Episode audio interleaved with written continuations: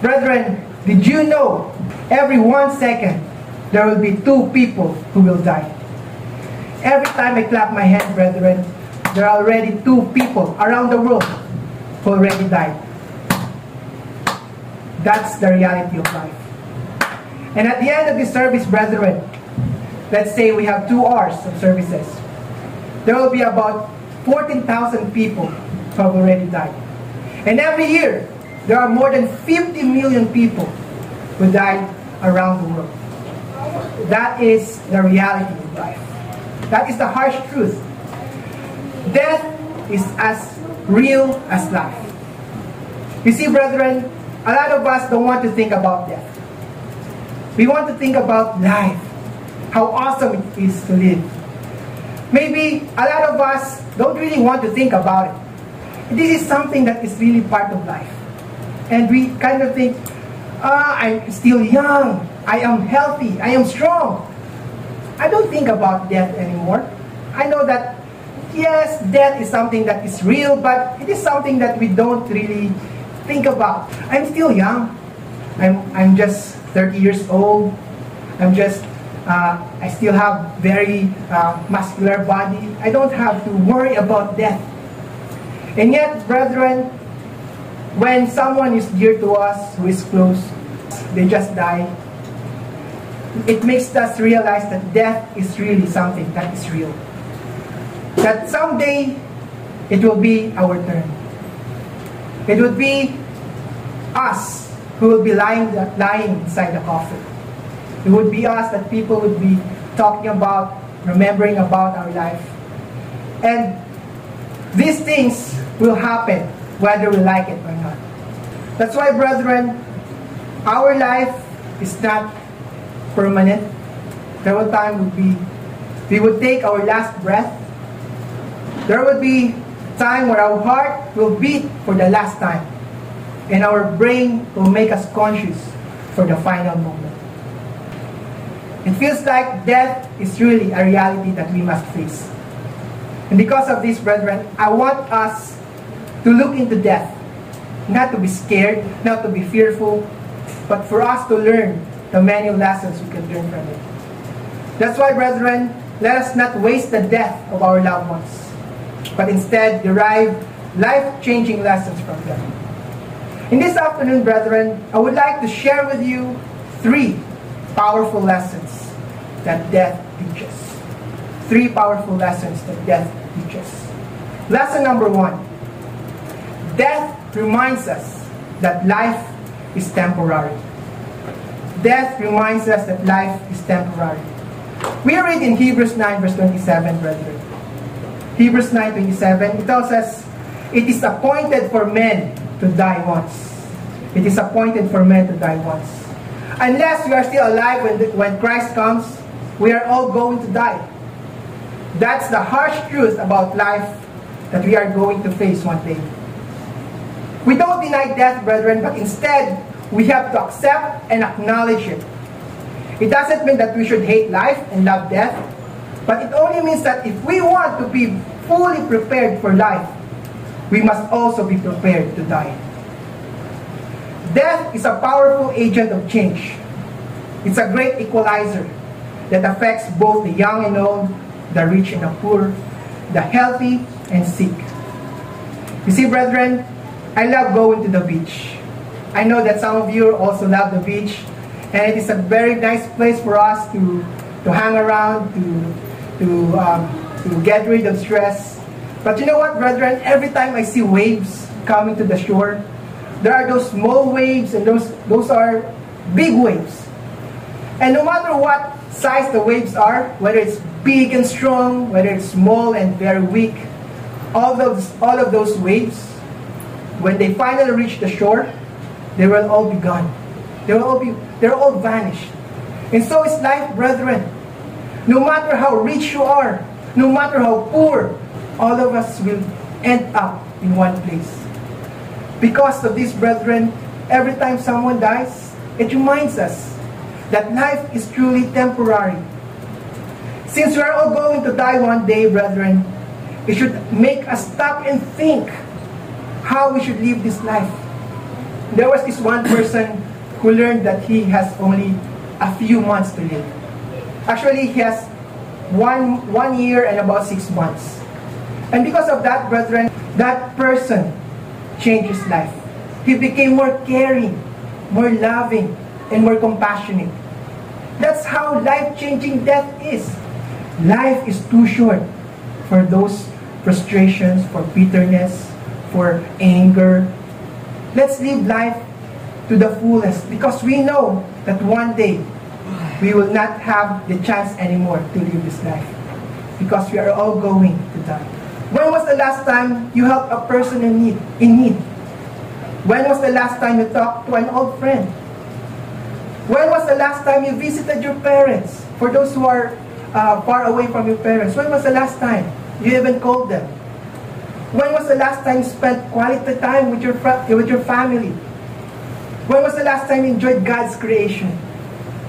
If you are going to die tonight, brethren, if you're going to die tonight, can you honestly be happy with what you have done with your life? Or will you live a life full of regrets? I believe it's high time for us to rethink our priorities in life. It's time for us to spend more time in the things that really matter the most. Because time will come when we'll never get a chance to do it. That's lesson number one. Lesson number two, death is gained when we live for Christ. Death is gained when we live for Christ. Let's read Paul's statement in Philippians 1 verse 21. Philippians 1 verse 21. It says there, For to me, for Paul, to live is Christ, and to die is gain. Did you understand that, brethren? He says that to live is Christ, and to die is gain. You know what, brethren? When we first hear of people dying, we don't really think of it as a gain. We think of it as a loss. And yet, brethren, if we live this life for Christ, for Yahshua, for God, for Yahweh, our death will be a great gain. Living life without God is meaningless. A lot of people live their lives without acknowledging God. They believe that God is just optional. And when there's time that they need God, that's, that's the only time they would, they would remember God. We can all just call on God when we finally lay down on a deathbed. When they are finally, when they are old, when they are almost dying, that's the time that they will remember God. And yet, brethren, we should strive to live our life for Christ so that our death would be a gain. I remember reading a book about a dying man. This is a different man again.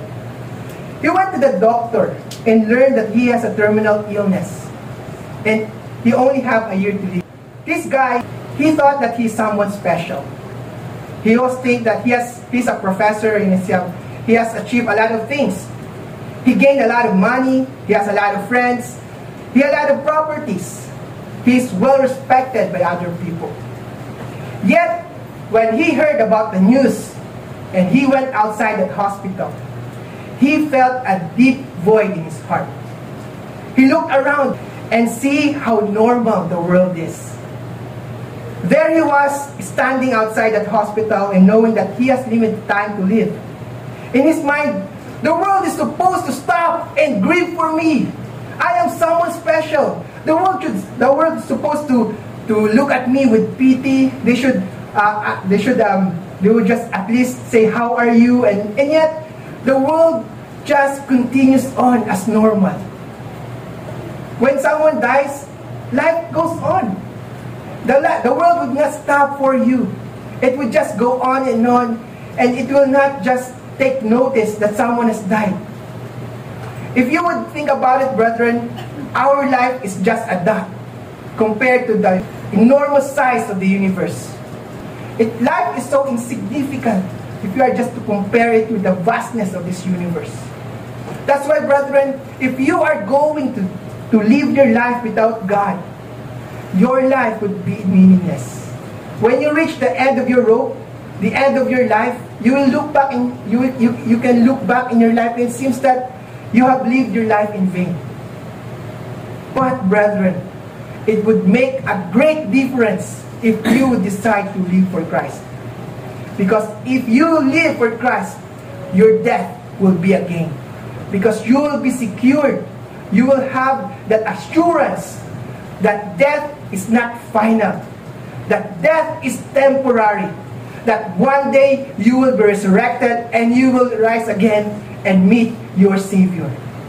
You know why, brethren? Because you have lived your life for Christ. That's why it is very important for us to live for Christ so that our death is considered as a gain. So that's lesson number two, brethren. Death is gain when we live for Christ. And the final lesson I want to share with you, brethren, is this. Death finalizes your legacy. Death finalizes your legacy. Death ends your physical life. In a way, it's the final period in a sentence. It closes the final chapter of your life. And you can undo and rewrite the story you have written. Death finalizes your legacy.